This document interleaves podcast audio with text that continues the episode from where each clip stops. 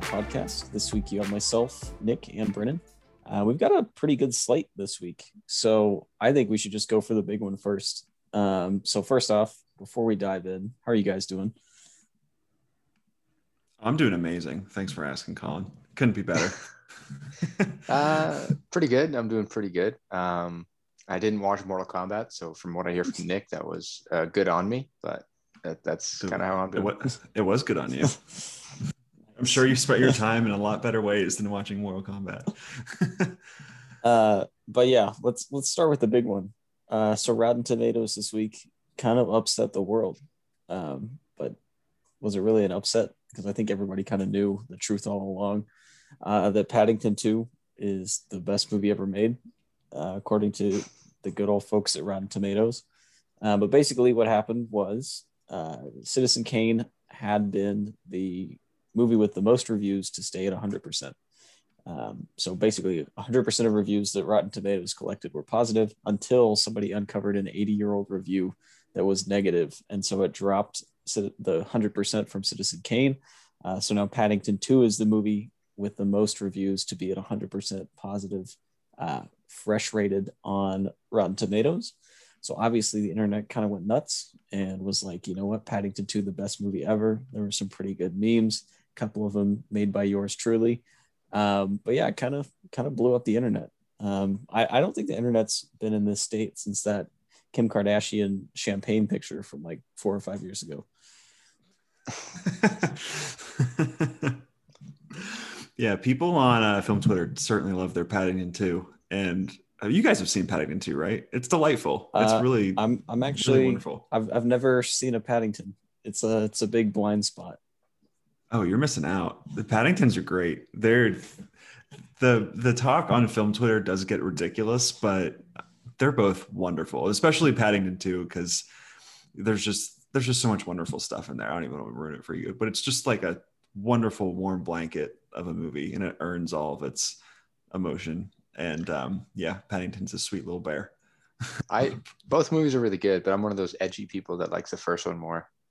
I, I watch both of them like back to back, and I like the first one more personally. But same take. They're both really good, and they're they're working on a, a screenplay for the third one, so you might get the best trilogy of all time coming soon. I hope so. We deserve a Paddington three. This world deserves good things for once. Um, but yeah, I, I think it in the process engaged I don't want to say new discussion because I feel like this discussion comes around once a year, um, where the internet also learns how Rotten Tomatoes works. So um, the big upset is is people like, well, Paddington Two is not perfect. Why does it have hundred percent? And the Snyder Cut only has like forty two or whatever. Um, but so it, I, I think just to refresh, so Rotten Tomatoes they basically just average reviews um, for other people. So basically, they they take all the reviews and they say this is either fresh or this is rotten. Um, so if it's you know five and above, it's fresh. Five or below five, it's rotten. And then they actually go file, six. They go six and above. Sorry, my bad. Six and above. Uh, but basically, they divide it into fresh and rotten, and then it's a percentage of critics that went fresh, percentage that went rotten. Um, but it almost always gets mistaken as, oh, well, this is like 97% is the numerical score you would give this movie, uh, which is not correct. Um, and so the, the internet um, kind of forgets that quite a bit. And I feel like this week is just another example of that.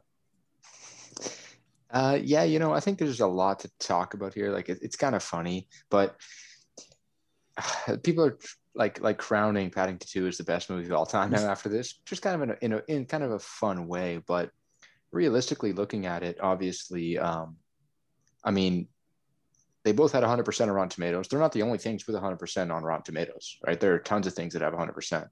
And and Paddington 2 has like double the reviews on Rotten Tomatoes that Citizen Kane had. So it was already uh, by Rotten Tomatoes terms better um, or higher up on the on the scale. So I mean, I don't know what's new here, other than it's now the it's now one of another uh, how many ever dozen hundred percenters there are out there, just with the most reviews. I don't know, but it, it's interesting. I'm not going to take away from the fun of the internet uh, this week because I think it was a lot of fun. The memes were great, and we kind of needed that. I think it was really fun, uh, but even Rotten Tomatoes, they show the egg, they show the scores, right? Like you got to d- dive into it, but they show the actual score out of 10 as well.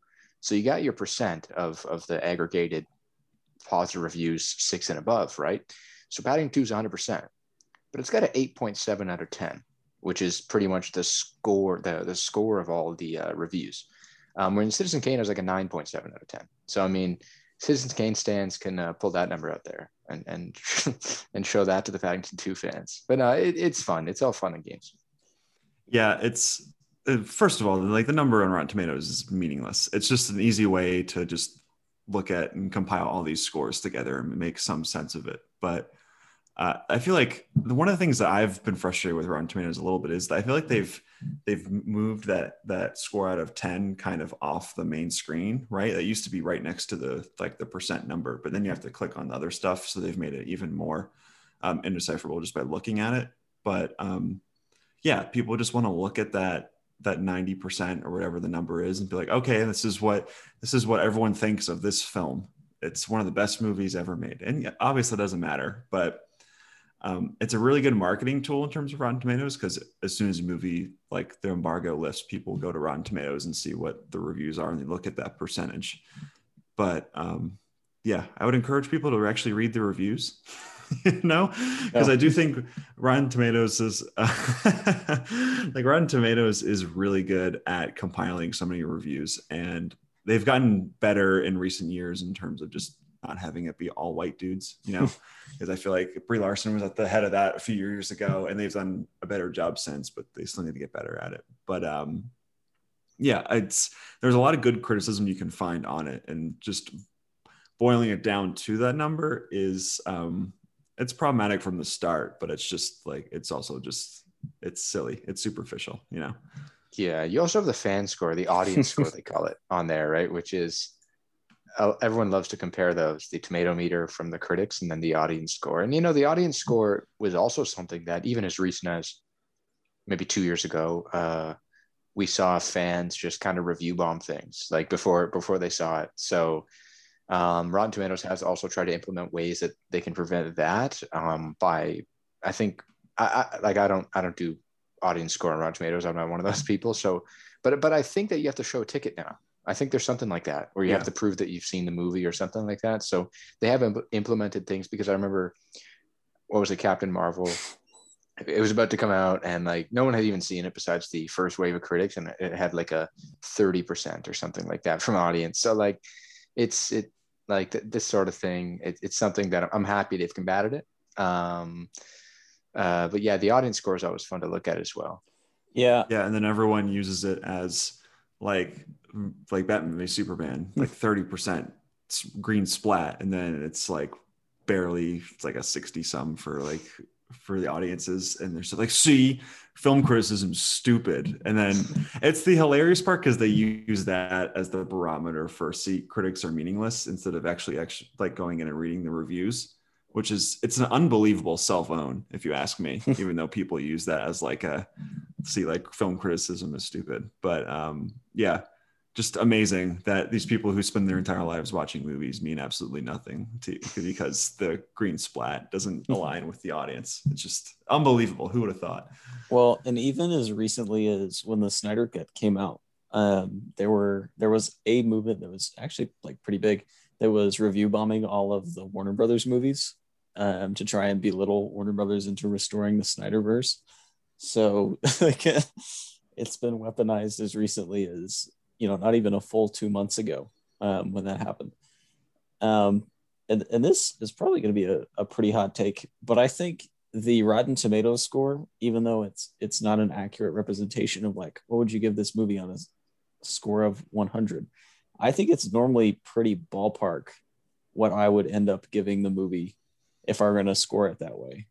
So if I say something that's like 80% positive on Rotten Tomatoes, normally after I watch it, I'm like, yeah, that was a solid like C plus or a B, somewhere within that range. So I feel like even though that's not its intention, it's normally pretty spot on. Hmm. Yeah, I'm. I'm. I feel maybe I'm a bit more cynical, but uh, I always find that I line up pretty well with. Uh, I mean, you try not to, but sometimes like you just afterwards you look at because I remember I watch a movie, I kind of determine how I feel about it, and I, I put my rating on Letterboxd. I'm like, let's go see how other people felt, and I find my uh, my things always decently line up with the the Metascore. Um, not full, like not all the time, obviously, but I find that to be pretty good as well. Um, it's always kind of random, um, but yeah. Also, one thing to note about Rotten Tomatoes and about what Nick said there, just reading the reviews. To, for me, as someone who just loves movies, we're in this space together, right? I love reading those little little things, like not the whole review, but I love seeing the little like couple line quips uh, that they put from each critic. I think it's a lot of fun. Uh, some of them are hilarious. Some of them are pretty nasty. Um, they're, they're, for me, it's always like a good time after I see a movie, determining what I feel about it, checking Rotten Tomatoes, and reading those for good enjoyment because it's always always pretty fun. Yeah, some of them are nonsensical. it's like, all right, you need to do a better job, Rotten Tomatoes. I still remember for the Snyder Cut where someone, I guess there's a big DC undercurrent to all of this, which I, get, I assume we'll get to in a moment. But there was one critic who said it has the uh, like it, it, it like works on levels of a foreign film and works of like Malick, and it's like what it's like what is happening here? Because first of all, you're assuming that just because something is foreign makes it something totally different, which is hilarious. And then comparing anything Zack Snyder touches to Malick is also just one of the funniest things I've ever heard in my life. Um, so maybe they still have a lot of work to do there, but I don't know. Like, I don't even look at it as like a measure of anything. I think I think it's a fun gauge for people who are trying to figure out what to spend their money on in theaters or on streaming or whatever else it may be. But as for me, when something I'm very interested in when something has like a 50% on Rotten Tomatoes, those are the most like fascinating movies to me because I feel like typically the really high scores align with something that's it's a mainstream general like, you know. So you if you have something that falls outside of that, it's probably a little odd or probably tough to pin down by just regular audiences. But um, I like to check those out. One of my favorite is The Beach Bum which one of my favorite movies of 2018. I think it's sitting at like mid 50s on Rotten Tomatoes, but it's just a pure perfect movie. And that score, I think, represents all the great things about that. So um, I just hope people just reach, look at these things with more nuance. But I guess that's tough to say considering all the ridiculous petitions that are out there. So, so I don't know. Yeah, uh, Rotten Tomatoes, quite a thing.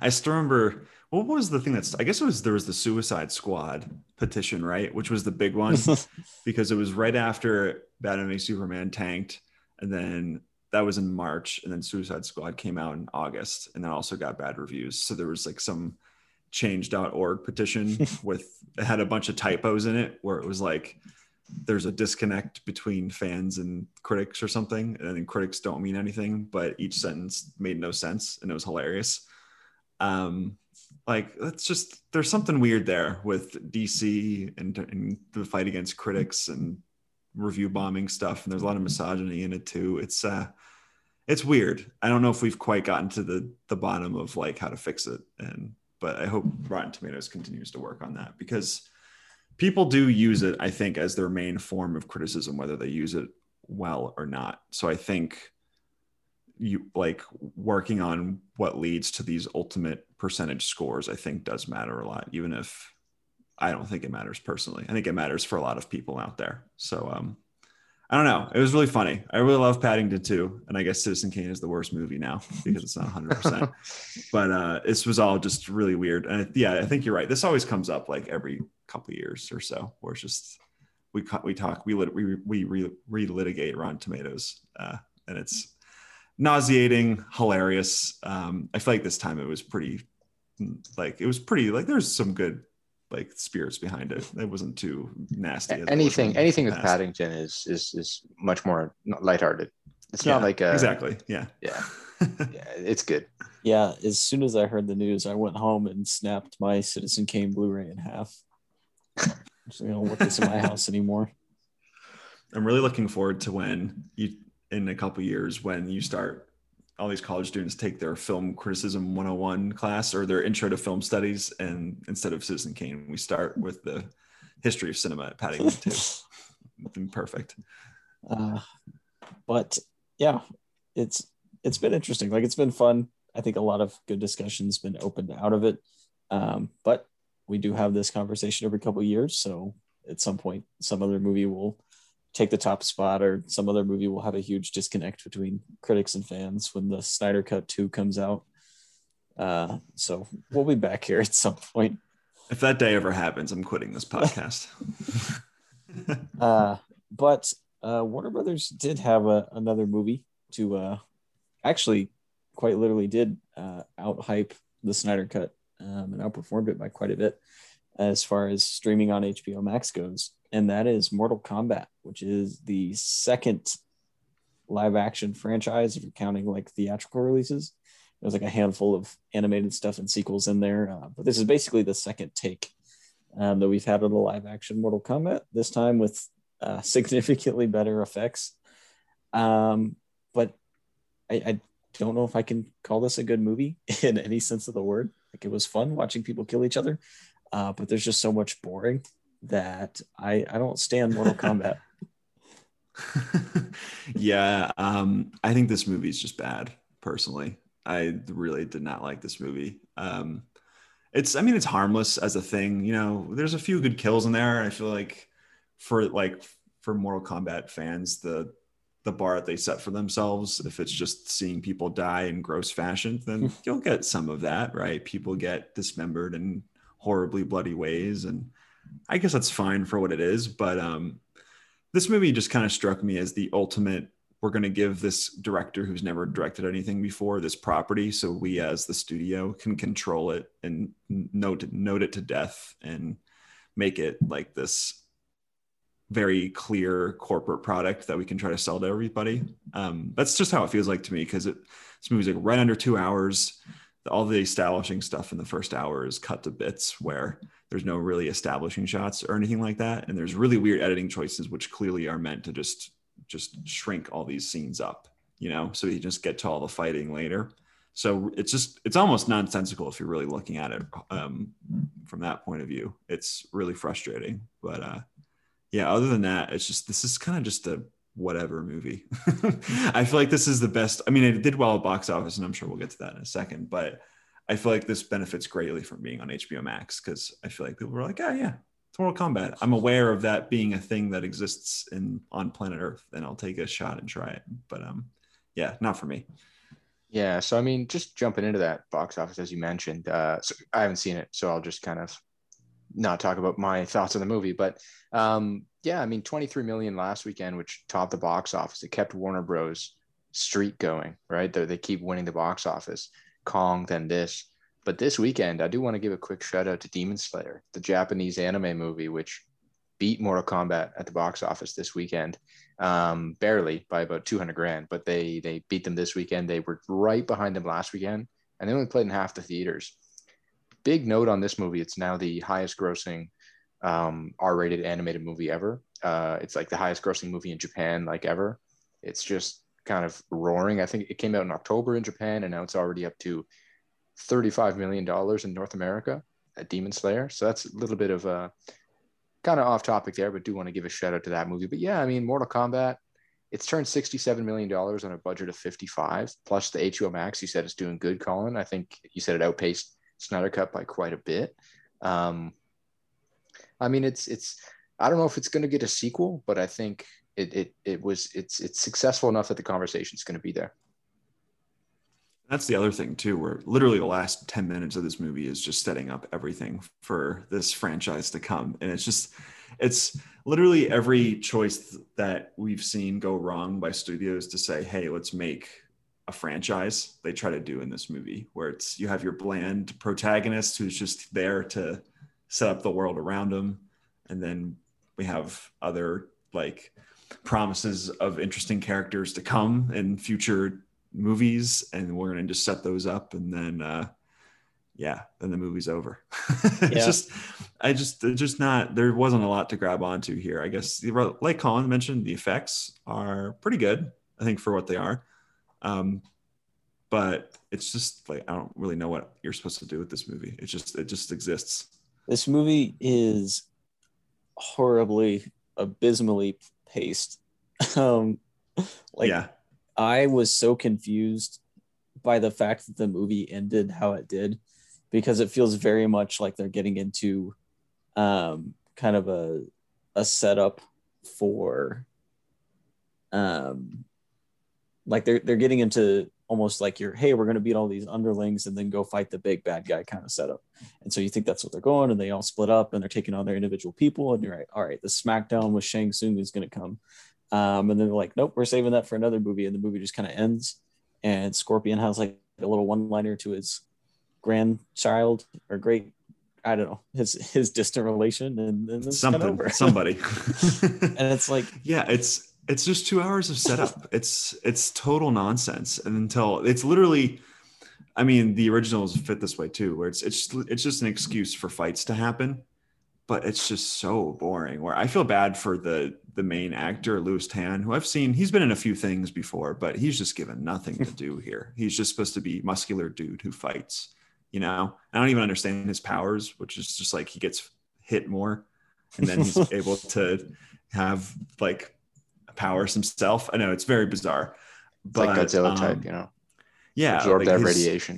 yeah it's just it's there's like an hour long it feels like an hour long of like training montages just for people to like figure out what their powers are. And um yeah it's just it's just all over the place. It really does feel like it was noted to death for so many ways where they're like we have to get this in here.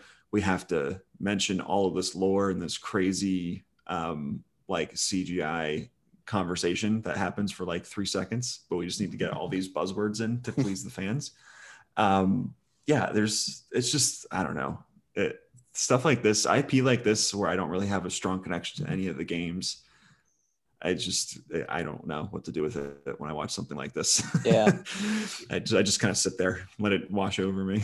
What really irritated me was like the convenience of magic um in the movie because they set up a lot of these characters to be like be able to have their original powers. So like jax you know gets his arms ripped off gets robot arms. Kano has a laser eye. Um, and they like set up all the technology to give kano an actual mechanical laser eye and they're like no it's magic.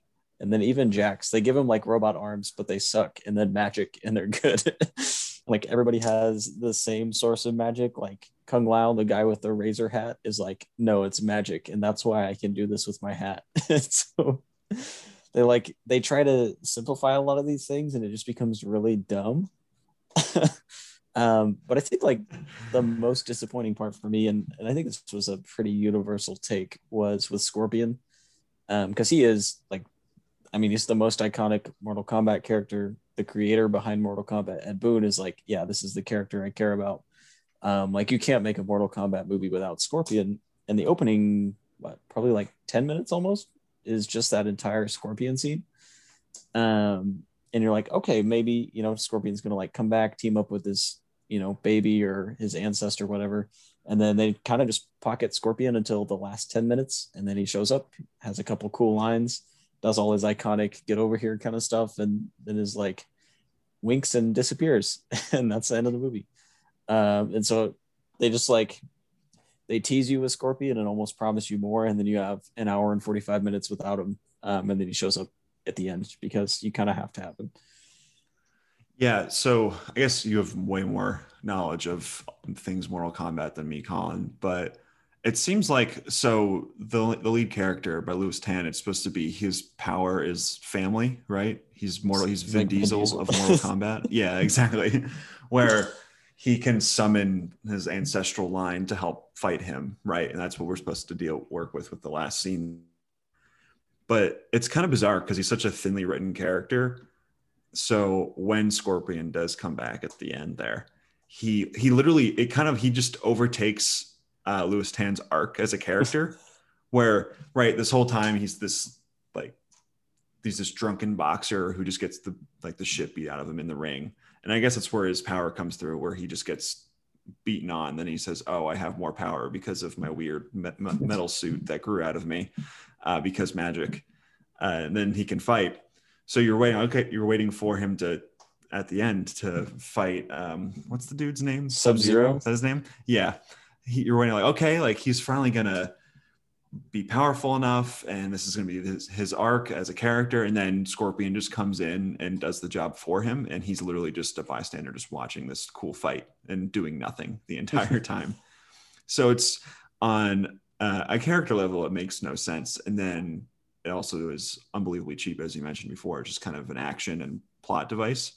So i'm sure listen, there's many more fans of Mortal Kombat out there. I'm sure it works well for what they do in the video games, but rendered here, it was just kind of nonsense. yeah. And I feel like it's unfortunate because they set up a pretty solid, I mean, it's pretty straightforward, like, uh, but it's a pretty solid revenge arc for Scorpion in the beginning. It's like you could cut Cole out and then just throw Scorpion in, in his place, and you'd have that nice, like, oh, I need to kill Sub Zero because he literally froze my family to death um, and instead, you have like, oh, well, Sub Zero's out trying to kill all the champions because evil, um, instead of having like this real personal connection between Scorpion and Sub Zero, which is already there, like for anybody that's familiar with the series, but the, the movie is like the one emotional thing I think it establishes really well. Um, so I just it baffles me that they weren't like, let's take our most popular character and focus the movie around him. And instead they're like, what we really need is a character no one's ever played as before with really vague powers that can summon a stick. yeah, he's literally it's he's the the thing that they do wrong in all of these movies where it's okay, we need a we need an audience cipher that can just walk around and be like, oh, what does this do? What is this? Can you explain this to me so that the audience can understand? And then people can give that character just a bunch of mumbo jumbo to explain what's going on. And then he's just not a character for himself. Like he just, I guess he cares about his daughter and wife or whoever they were, maybe sister. I don't really remember who those characters were because they don't really spend much time with them. And I really do think they try to do something they try to do a little bit with that scorpion connection to him through the ancestral line. And but it seems like they're just like quick cuts of oh he envisions scorpion in hell or wherever the hell he goes right? Um, it feels like there was probably more there in the cutting room floor but it goes back to what i was saying earlier where the studio was like eh, we need to get this under two hours. Can you get rid of all this extra junk? But meanwhile that extra junk probably mattered to make the plot make sense you know but it just seems this movie just seems like it was just noted to death and they used this director so they could do that. Like it's kind of it's bizarre where this is literally this guy's first his name is sam mccoy and he was just doing he was doing a lot of commercial work before but this is his first feature. It just seems like they brought him on. I mean i don't, I don't want to who knows exactly what happened but it really does seem like they brought him on just to like move him around and be able to kind of not bully him but be able to get in all their notes and whatnot to build out this franchise. But it's just, it sucks. It's just, it's one of those where they tried to build the franchise before building the first movie kind of thing. Um, I don't know. Kano was fun at the very least. fun Australian dude. That's really about it. That's all that made an impact. yeah, it's a it's not a movie I've thought about a lot since it ended. I'll, I'll just put that out there. This this has not been a big head scratcher. um, but there is a much better movie that came out recently, um, which is The Mitchells versus the Machines, uh, which is the latest Lord Miller Sony animation flick, uh, which was scooped up by Netflix. Um, it was originally set for a theatrical release, but coronavirus kind of got in the way of that. Um, and then Netflix ended up picking it up. Um, I'm wondering if this was, you know, almost like a precursor to the deal that, you know, just came out a couple weeks ago uh, maybe those two companies testing the waters but it's a pretty big haul for netflix i mean this is the the creative team behind the lego movie uh, behind cloudy with a chance of meatballs between behind spider-man and the spider-verse so it's a pretty surefire success um, as, in terms of you know are people going to want to see this um, and it's a pretty good movie i didn't love it as much as I think uh, someone else in the chat did, but it's, it's me. It. I really like this movie. It's me. um, I fucking love this movie. This is so, so great to me. Um, yeah, Lord and Miller, strike again. They're probably two of the most important people working in animation right now. And I know this movie is directed by Michael Rianda, and I don't want to put give too much credit to Lord and Miller because it seems like this was his brainchild brainchild along the way. But um, just Sony's pictures animation is just smart for just latching on to Lord and Miller. They're so damn creative, and they just really they're they do an amazing job of looking out for interesting stories to tell, even when they're not directing these movies. Um, this is just a wild movie. I'm so happy it exists, and it's so weird. It is so bizarre that this is made, but um, I'm sure we'll get into particulars later, including a, a big giant Furby that talks in hellish tongues, right? but um, this movie is uh, it's it's lovely. I don't really know how else to say about it except freaking out about all the little weird Easter eggs in it. but it's it's it's wonderful. Yeah, it's just really charming. Um, and I mean that's kind of Lord and Miller's thing is to just put out these really pleasant, like really fun movies. Um, I think this film from an animation standpoint feels a lot like Spider-Man into the Spider-Verse, but they do enough to differentiate it so that even if so a lot of the character shapes and like that kind of design is still there, they really separate it with a lot of focus on 2D animation mixed in and even some live action stuff um, that I think help keeps it really new feeling visually, which I like. It's always nice to see animation, you know, be used to present things in a weird new way. Um, and then yeah, it's a it's a really charming story. I just found it a lot more straightforward than I think some of their other movies have been. You know, in particular Spider Verse and and the Lego movies. I felt like it was a pretty predictable um, story between the family. I mean, you kind of knew where it was going the whole time. Um, but yeah, it's there's not really anything to dislike here. Yeah, so I guess we should actually talk about the plot a little bit as well. Where um, so basically we have this lead, but she's going off to film school. She's a big film nerd, so I'm sure this is gonna be a big uh, love for film Twitter. And there's um, she's really she, lo- she loves making movies on on her phone and uploading them to YouTube, and they're super insane and wildly creative. Um, but she's going off to film school, and she is she has kind of a strained relationship with her father, where they were really close when she was young, and they had so many cute in jokes together. But they've just kind of grown apart, where she's grown up and he's trying to hold on to the past. But um, and then there there's a an AI apocalypse that runs into the middle of this, right? Where it's big tech. Um, I think it what is it? PAL is yeah. the name of the tech company, and it's voiced. The lead guy is voiced by Eric Andre, and he's an amazing uh, riff off of a Silicon Valley bro. Uh, he's just tremendous in this. But yeah, there's this AI apocalypse that happens. So now this family who was on this road trip to send um, out, um, the daughter character to to film school, they have to just try to save the world now. And I I took a lot away from the father daughter relationship here, where it's connected. Also, it's not the most nuanced thing in the world because it's it's all there, right? It's all this it's this connection between how we all interact with each other uh, and also how we we've never been more connected with our phones but also how we're never we've never been further apart right um, but I think it's just so it's so well rendered here in terms of the particulars of it because all literally all the characters in this family are really nice and they want the best for everyone else in the family. This is not like some thing where the father's evil or the daughter is awful or the mom is not in the picture at all. They just they're just operating on different wavelengths and this entire movie is really more about learning to understand where everyone else is coming from and really listen and the power of listening and the power of not not even just trying to do better because everyone is literally trying their hardest but it's a lot about learning understanding what makes people them and learning to appreciate what they what they like even if you have no basis of understanding for it right um, and it's i think it's really sweet and thoughtful even if yeah the plot itself is very much we need to destroy the evil thing before they take over the world you know that part isn't fun, but there's just so many great particulars in it and so many wonderful sight gags throughout all of this. Where um, if you look at the beginning, there's all the movies that the lead character is making. Her, well, she has a she has a movie called Dial B for Burger, which is hilarious. Um, there's a riff on Portrait of a Lady on Fire in there.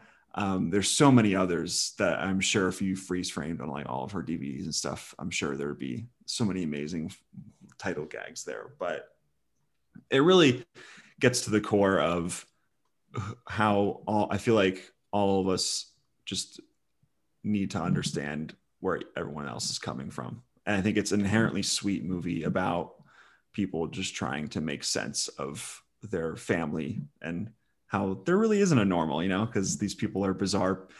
They try to paint this family as this bizarre, insane group, but they're just trying to be themselves. And that's really all that matters. So um, I loved it. I thought there was so much great stuff in here. And it's just hilarious. I thought I was laughing throughout this thing.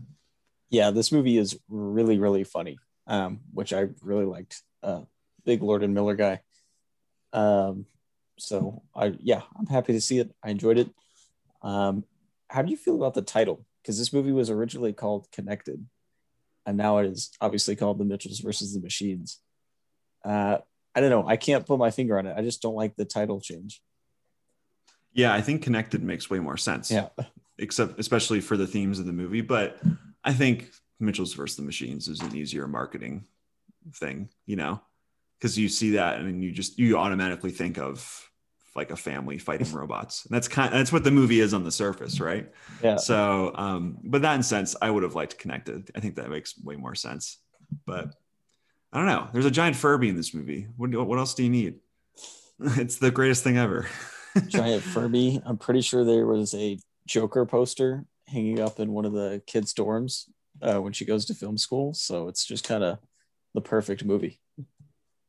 Yeah, I think one of the one of the biggest mistakes that has been made in like blockbuster film the past few years is Disney not having the faith in Lord and Miller to to finish out their solo movie. Hmm.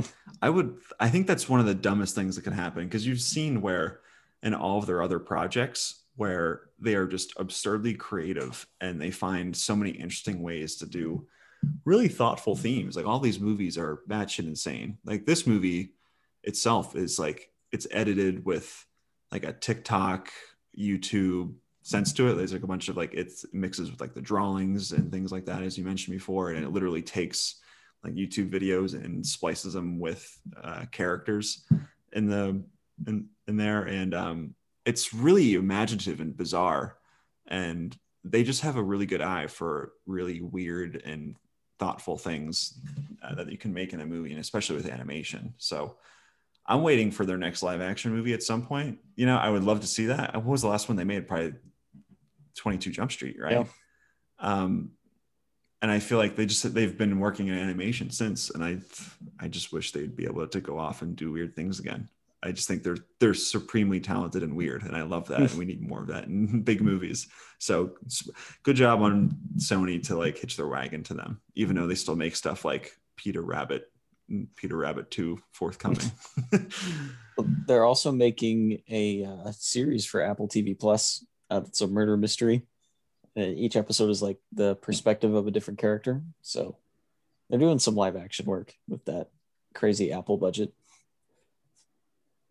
Yeah, that's good. It's just between this and Spider Verse, it's just I think Sony Animation has so much. They're so indebted to these guys in terms of how into the projects they find and who they can attach to make these movies. Or those are two of the most. I think this and Spider Verse are two of the most innovative animated movies to come out the past few years. I I just think they're so bizarre and there's nothing like them. I mean, we can quibble a little bit about whether or not these are amazing movies or not, but I've never seen a movie like this. You know, uh, I just think there's something really awesome that that they're able to make these projects work and get the massive budgets for them.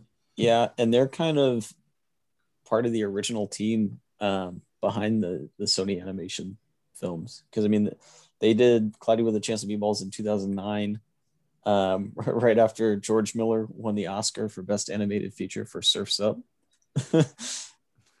um, and then yeah, so they've you know kind of helped pioneer Sony and helped it kind of figure out what it is. And right now, it's either Hotel Transylvania movies or it's Lord and Miller. So not a not a bad mix. I like the Hotel Transylvania movies. I think they're fun. Not bad. Yeah, yeah, they're um, but just like they still have junk. Like it's really pandering, like the Peter Rabbit movie, which is just get that out of my face. But um, yeah, I just these guys are really smart. I think they're going to continue to make really interesting things, whether they're actually directing, writing, or if they're just producing. I think they're just really good forces for Hollywood. So, and they keep think, they keep things weird. That's all I ask for on this podcast. Just make things weird. Yeah. So that is the Mitchells versus the Machines. Um, and then rounding out the podcast, we've got a return to the Movie Babble Club. Uh, so this week we did Bullitt, which is a 1968 Steve McQueen movie.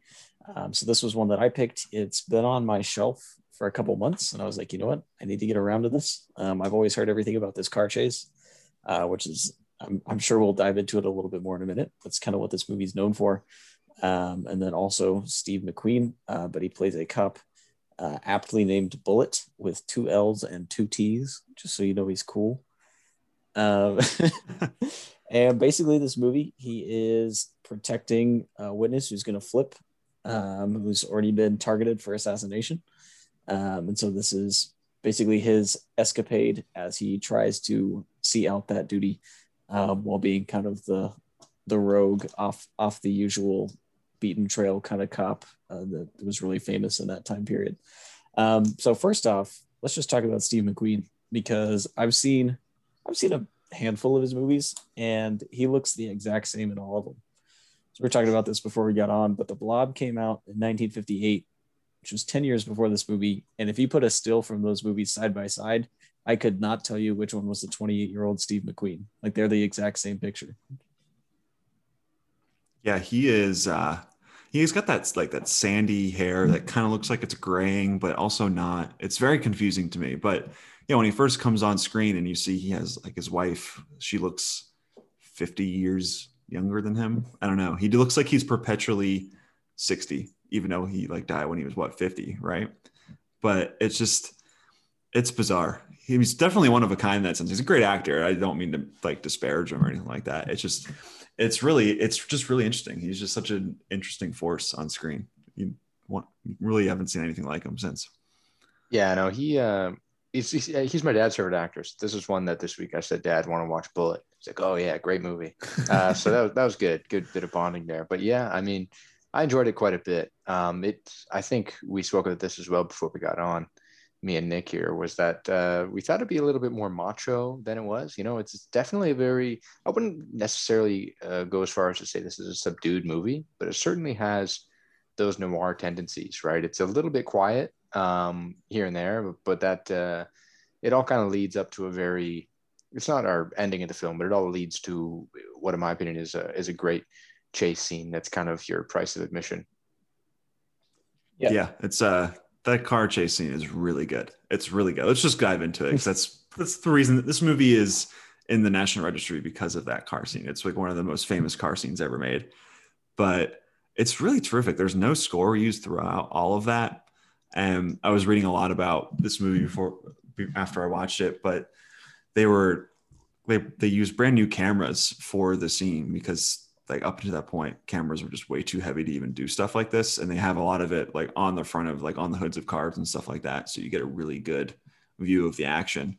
But yeah they were literally just making up techniques as they were going along as they filmed this. And it's so exciting.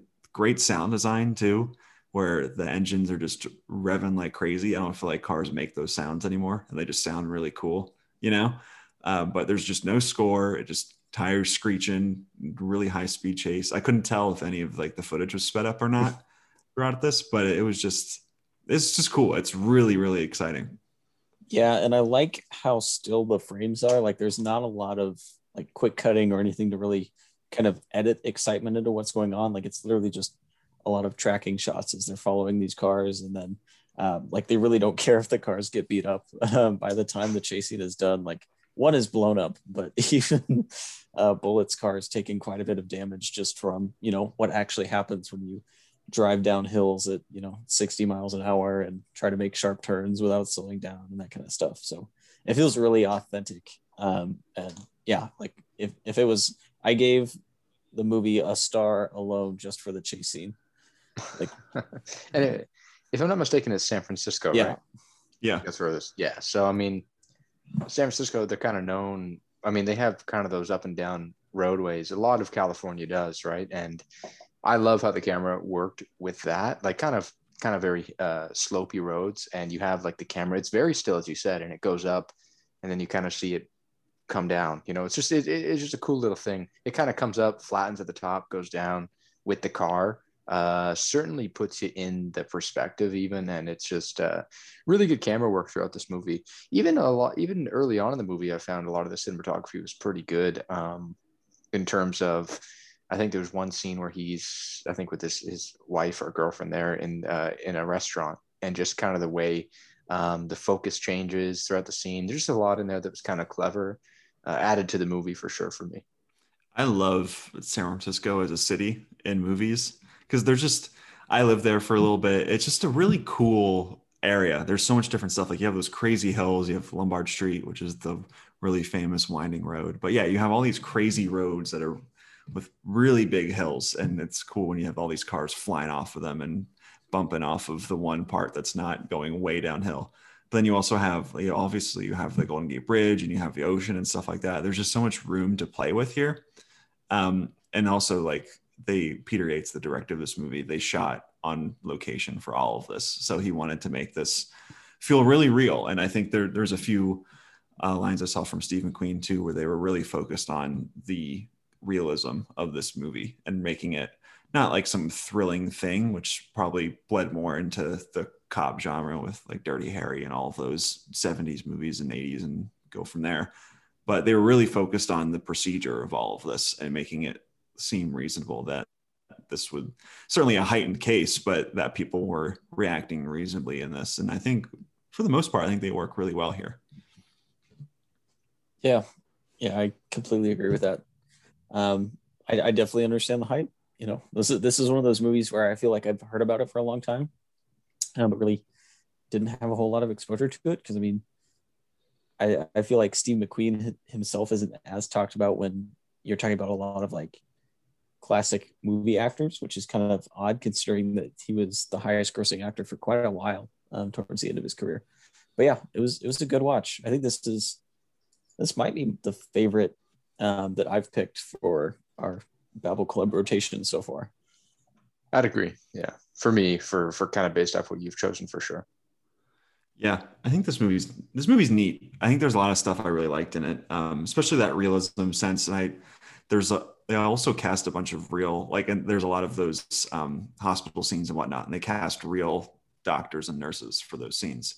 Because you'll notice in them that there's it's a lot of there's not like a lot of theatricality in the way they're talking. They're just a lot about like oh like scalpel scissors and they're reading all of the like the heart measurements and whatnot. It's very like excuse, excuse the pun but it's very clinical you know? It's very straight to the point um and very much how these people would talk. And i think that's that's neat you know you don't when we see like cop movies like this being made now you think of these super heavy stylized things with a bunch of twists and turns and things like that. And there's certainly stuff like that in here right? But i think it does there's a sense of naturalism to the performances and also just like the filmmaking itself where we kind of like you mentioned with the cinematography and there's also a sense of documentary style to it as well with all those locked off shots and whatnot so it's really cool i think there's a lot of really interesting stuff in it not a movie that i think will stick with me long because i think it's really about itself you know it's not there's no a lot of crazy